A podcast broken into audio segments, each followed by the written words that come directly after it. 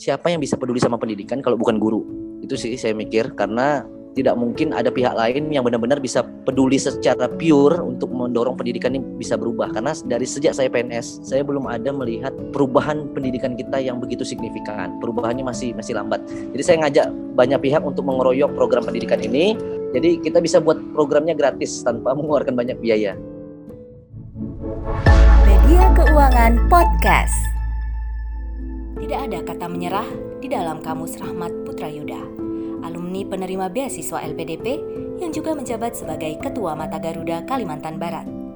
Kegigihan dan semangat pantang menyerahnya menjadi kunci sukses untuk meraih penghargaan sebagai guru terhormat di bidang pendidikan pada akhir tahun lalu. Sebagai ASN di kota Pontianak, berbagai kontribusi telah diberikan oleh Yuda. Salah satunya adalah mendirikan program Virtual Education Academy atau VEA. Seperti apa kisahnya? Simak podcast Media Keuangan bersama Rahmat Putra Yuda berikut ini. Jadi yang pertama Mas, kan pada masa pandemi ini kan Mas Yuda telah mendirikan program Virtual Education Academy itu. Mungkin bisa diceritakan Mas uh, latar belakang berdirinya program itu seperti apa, terus sama program itu bentuknya seperti apa sih Mas? Terima kasih Mas uh, atas kesempatannya untuk menyampaikan mungkin berbagi uh, best practice yang mungkin telah kita laksanakan dan insya Allah akan akan ada keberlanjutan program selanjutnya. Jadi program ini di uh, inisiatif awal Mas pertama selain masalah pandemi yang yang mulai dibuat aturan oleh pemerintah mulai Maret untuk belajar jarak jauh itu saya selaku memang saya guru kebetulan saya juga uh, di PGRI bergelut di dunia pendidikan persatuan guru juga kita terus aktif artinya kita menangkap sinyal di berbagai keluhan guru yaitu tentang kemampuan guru sendiri untuk dapat uh, literasi digitalnya meningkat jadi uh, inisiatif kita pada saat itu kita langsung seminggu kita langsung buat program untuk menjawab masalah itu. Jadi Maret Maret pada tanggal uh, eh, 15 Maret itu kita bikin program virtual educator. Sebelum virtual education academy kita bikin virtual educator. Kita membuat program guru virtual. Jadi eh, guru-guru seluruh Indonesia pada saat itu 1.500 orang itu kita berhasil membuat program melalui virtual itu kita latih segala macam plafon pendidikan yang bisa digunakan dalam pembelajaran jarak jauh dari pembuatan soal pembuatan soal media virtualnya sampai kepada uh, med, apa media atau animasi-animasi yang bisa dipelajari guru untuk membuat pembelajarannya lebih menarik. Itu kita buat programnya selama tiga minggu. Alhamdulillah. Uh, setelah selesai di bulan Juli, karena saya tahu bahwa guru di Indonesia, pendidik Indonesia, guru dan dosen itu jumlahnya luar biasa, jutaan. Kita buat program selanjutnya lagi dengan kerjasama dengan Microsoft, namanya Virtual Education Academy. Karena apa saya bekerja sama dengan Microsoft? Karena Microsoft itu punya pro, punya aplikasi yang biasa kita gunakan di kantor atau di sekolah, yaitu namanya Microsoft Office 365 itu kan uh, berbayar. Jadi kita bagaimana dapat free yang premium. Kita bikin kerjasama dan dapatlah premium. Kita dapat OneDrive juga 5 tera juga untuk para guru menyimpan data pembelajaran anak-anak siswanya. Jadi uh, isu yang berkembang pada saat itu adalah guru tidak punya media penyimpanan yang cukup untuk pembelajarannya. Isunya itu kita jawab dengan OneDrive 5 tera dari Microsoft. Lalu Microsoft Teams digunakan premium juga itu untuk uh, namanya room virtual, kelas virtual. Jadi alhamdulillah kita MOU dengan Microsoft dan akhirnya StreamYard dari Amerika Serikat juga mem memberikan aksesnya juga gratis untuk para guru untuk punya studio broadcast atau studio podcast sendiri. Jadi kita dapat support begitu banyak dari perusahaan-perusahaan di luar negeri. Jadi kita laksanakan dan terjangkaulah 3.500 guru dan dosen dari seluruh Indonesia yang mendaftar dan itu uh, pekerjaan yang berat mas menurut saya karena guru-guru juga punya masalah yang berbeda-beda. Jadi pada saat itu kebetulan saya kenal dengan uh, expertnya Teflin yaitu Bu Arifah dosen dari UNS.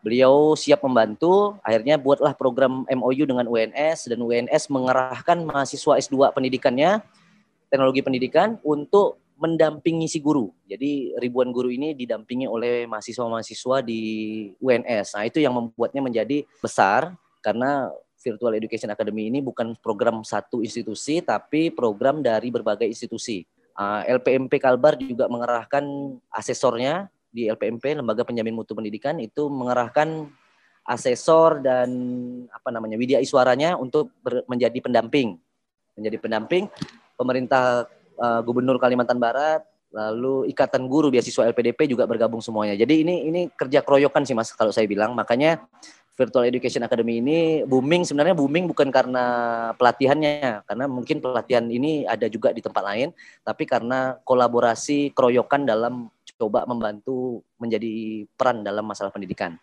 Oke Mas, uh, berarti v, VIA ini udah di seluruh Indonesia Mas ya? Cakupan cakupannya? Iya Mas, jadi dari Sabang sampai Merauke kita semua ada pasti pendaftarnya walaupun ada yang ada yang uh, ada yang banyak ada yang dikit tapi semua provinsi ada tergabung itu ada uh, masalah di koneksi internet nggak mas kayak gitu mas? Ma? Khususnya di apa guru-guru tempat terpencil gitu mas? Pasti mas. Hmm. Oleh karena itu kita pakai media StreamYard mas. Jadi uh, kenapa kita tidak pakai Zoom? Karena hmm. Zoom itu membutuhkan uh, on on. Kita on, yang peserta juga harus on dalam waktu yang sama. Yeah. Uh, tapi kita desain StreamYard yaitu dengan menggunakan YouTube Live. Jadi mereka yang tidak punya koneksi internet di jam-jam tertentu, mereka tetap bisa menyaksikan di hari berikutnya mungkin. Jadi videonya terekam. Video terekam di YouTube. Jadi mereka tetap bisa mengikuti pelajarannya dan mereka tetap mengumpulkan tugas nantinya di penghujung bulan. Jadi eh, program ini di kita menilai bahwa guru dapat menggunakan aplikasi ini dengan cara mereka mengumpulkan video pembelajaran, video demonya, cara menggunakan aplikasi tersebut. Dan dari guru-guru 3T yang tidak punya internet pun mereka mengumpulkan tugas, Mas. Jadi mereka tetap bisa melaksanakan uh, programnya. Ya, Mas, uh, itu sampai sekarang ya Mas ya programnya? Mas? Masih sampai sekarang karena kita bikin ke keanggotaan Mas dan akan ada program selanjutnya dengan uh, ILA International Literacy Association di Amerika Serikat. Kita kerjasama itu nanti bikin uh, e-book for all. Jadi guru-guru jadi satu guru satu buku. Jadi guru nanti menciptakan buku karyanya, buku ajar, dan bukunya itu buku interaktif namanya, e-book. Kita ISBN kan juga, nanti kita kerjasama, kita sudah kerjasama dengan penerbit-penerbit. Untuk mata pelajarannya ini bahasa Inggris saja atau ada yang lain, Mas? Semua pelajaran, Mas. Semua oh, ya? pelajaran. Oh. Karena cuma aplikasi aja ya. Cuma aplikasi yang bisa digunakan di seluruh pelajaran. Iya, Mas. Ini Mas, eh, kan Mas Yuda kan udah banyak buat inovasi tuh di bidang pendidikan. Itu apa sih, Mas? Eh, punya sosok inspirasi nggak, Mas? Kenapa Mas Yuda oh. melakukan hal tersebut? Kalau dicari sosok inspirasi sebenarnya agak sulit nih Mas karena sebenarnya saya juga lagi nyari sosok inspirasi yang pengen saya tuju. Cuma saya uh, orang-orang inspirasi saya mungkin kalau saya bilang mungkin uh, karena saya muslim 25 nabi itu saya pelajari lah. Saya pengen pengen belajar karakter-karakter kuat mereka, mental mereka kuat itu dari dari cerita nabi. Terus pertanyaan berikutnya Mas, kan saya baca di Instagram LPDP itu Mas, uh, sejarah ya Mas Yuda itu kan sudah 118 kali ikut beasiswa tuh Mas.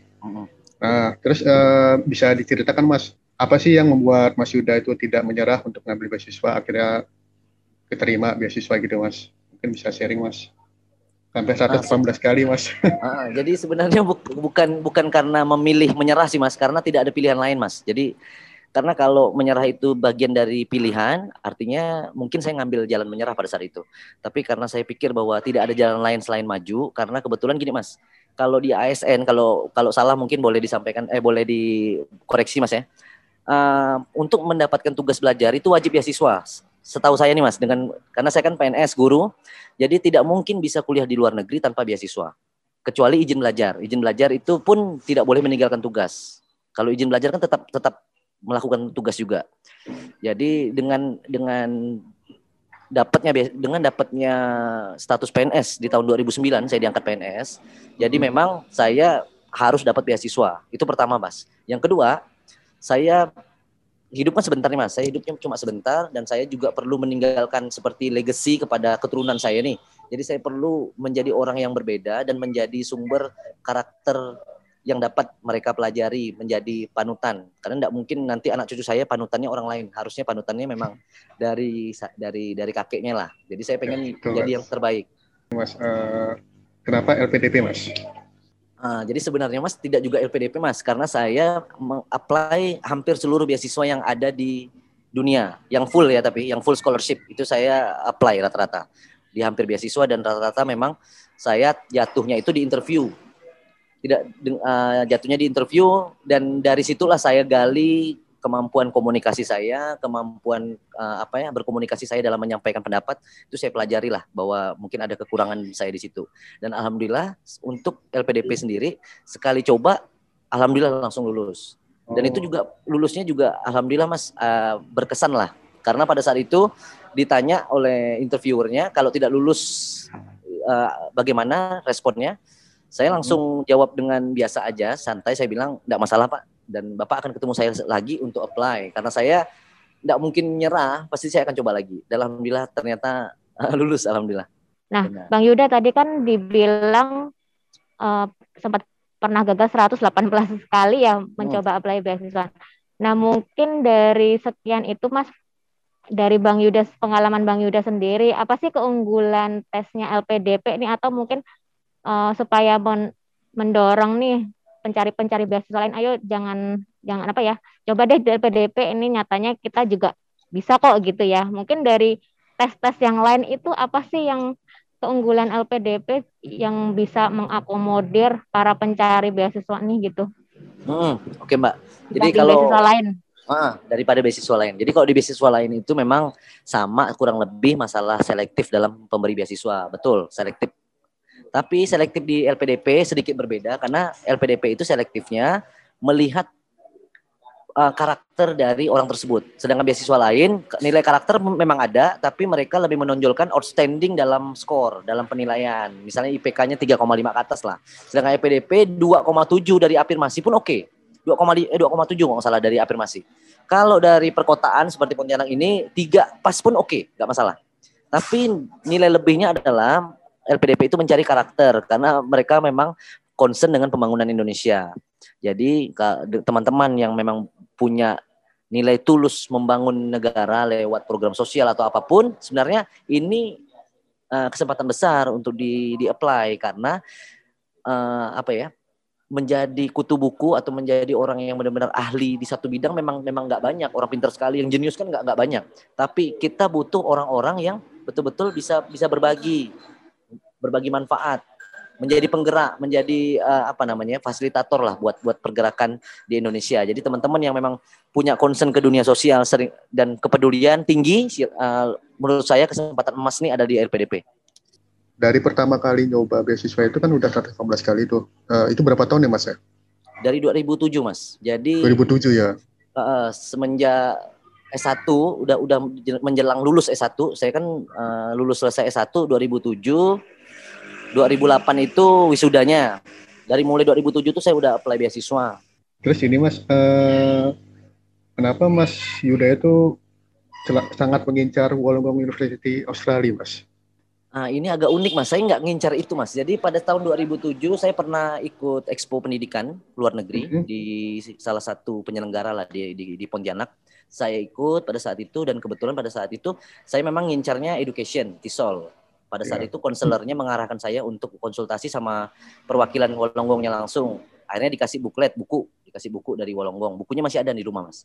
Bukunya itu saya bawa pulang, saya kolom, Mas, saya lingkar Master of Education TESOL. Saya pengen ini karena memang uh, selaras dengan pendidikan bahasa Inggris S1 saya dulu. Jadi saya bawa dan kebetulan saya kan dulu sambil markir nih Mas, sambil sambil markir lah kerjaan di di di, di, di apa? di sekitar rumah saya bareng-bareng teman-teman buku itu selalu saya bawa. Dan buku itu sampai udah lumus kan? Lumus lumus tuh artinya apa ya? Lumus tuh ya udah udah usang lah bukunya. Usang. karena karena di di apa dilipat dibawain dan itu selalu saya ucapin ke teman-teman ini saya akan kuliah di sini saya akan kuliah di sini.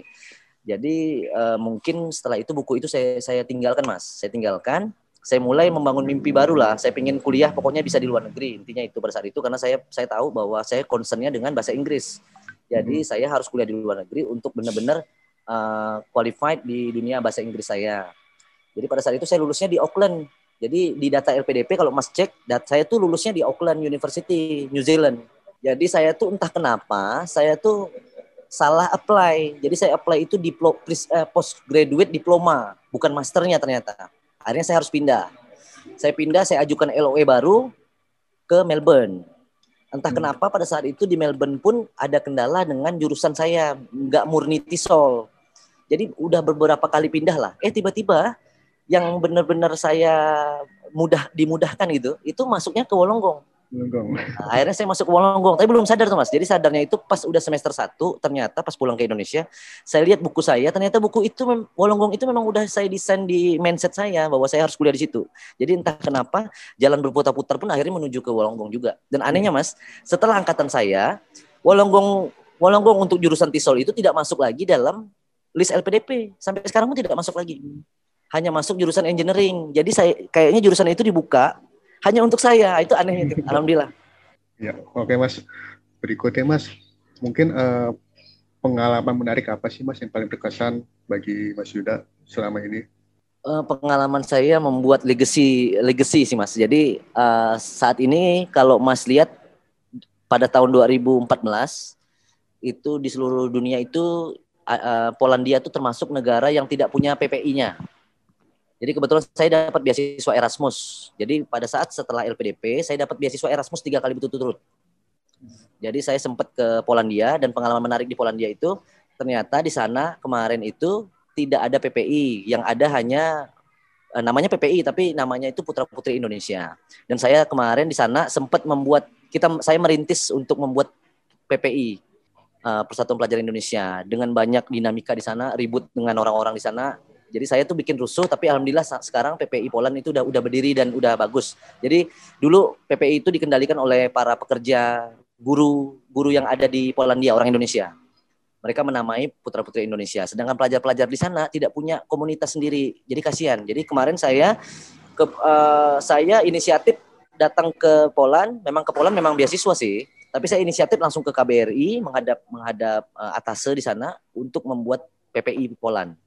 Dengan dinamika saya hubungkan ke teman-teman PPI dunia dan akhirnya bisa terbentuk itu itu dinamikanya banyak panjang mas ceritanya. Jadi itu menurut saya berkesan sekali dan sampai sekarang saya merasa setiap melihat PPI di Poland itu dengan kehidupan dan dinamika saya merasa ya saya punya sudah punya legacy lah menghidupkan PPI di sana. Itu sih uh, saya merasa berkesan dalam hidup saya mas jadi dulu di Australia itu ada summer break mas panjang liburnya tiga bulan kurang lebih mm jadi beasiswa dari Erasmus untuk pertukaran dosen itu saya ambil di sela-sela uh, saya di oh. Australia. Jadi saya izin pada LPDP, saya bilang ini saya dapat beasiswa mewakili Indonesia pertukaran dosen.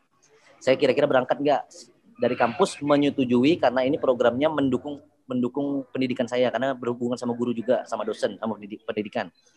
Akhirnya dari LPDP membolehkan akhirnya saya berangkat. Tiga bulan di sana. Jadi selama tiga bulan itu udah bisa menikah legasi itu ya mas? Uh, itulah. Agak-agak nggak masuk akal juga sih saya mikir. Iya. ternyata uh, uh, ada jalannya. Itu sampai saya disidang mas. Saya disidang oleh para para orang Indonesia yang bekerja di sana. Karena dianggap uh, apa ya maksudnya buat cara ini apanya inisiatifnya berlebihan padahal saya itu malah ingin mendukung para pelajar di sana supaya punya punya punya suara punya wadah buat mereka bersuara berikutnya Mas, uh, kan ini kan Mas Yuda udah mendapatkan berbagai macam penghargaan nih Mas. Salah satunya di akhir tahun 2020 itu Mas Yuda mendapatkan penghargaan di bidang pendidikan sebagai guru terhormat. Ah, ya. Apa kunci sukses Mas Yuda tersebut Mas?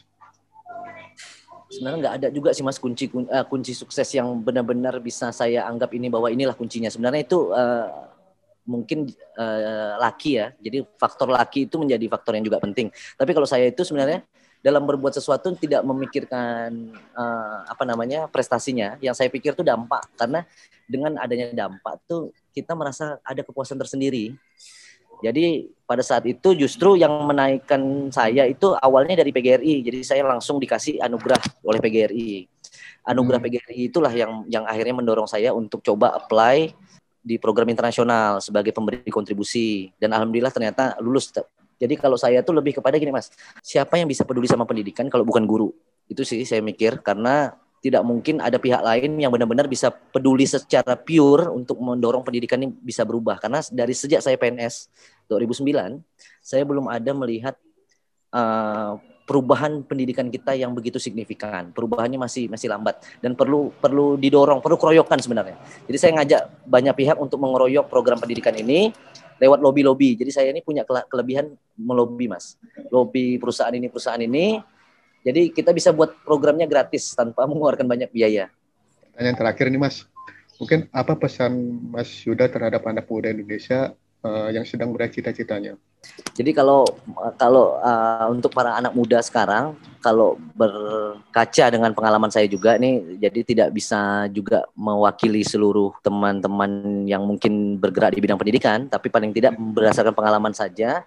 Jadi sebenarnya cara kita bertindak itu sangat dipengaruhi oleh apa yang kita pikirkan. Lalu apa yang kita pikirkan ini sebenarnya tidak bisa juga kita, uh, kita olah, tidak bisa kita desain karena itu biasanya bergerak secara default. Secara default itu berdasarkan lingkungan, berdasarkan apa yang sering dilihat, berdasarkan apa yang sering didengar. Jadi semakin sering melihat sesuatu yang berbau A, mendengar sesuatu yang A, kita akan membentuk diri kita sebagai A. Secara tidak langsung tidak bisa di, tidak bisa kita atur. Kalau kita atur pun kita akan melawan yang namanya alam bawah sadar. Jadi mungkin pesan singkat saya adalah fokuskan uh, cita-citanya, sinkronkan dengan apa yang sering dilihat dan apa yang sering didengar. Sering mendengar dan sering melihat dengan sesuatu yang kita inginkan akan mengerucut dengan apa yang kita inginkan. Misalnya contoh, Mas, mungkin kita ingin menjadi sosok yang pekerja keras. Berarti harus sering melihat orang-orang yang bekerja keras dan sering berkumpul bersama orang yang bekerja keras. Artinya itu akan mendesain secara tidak langsung karakter dan gerakan kita.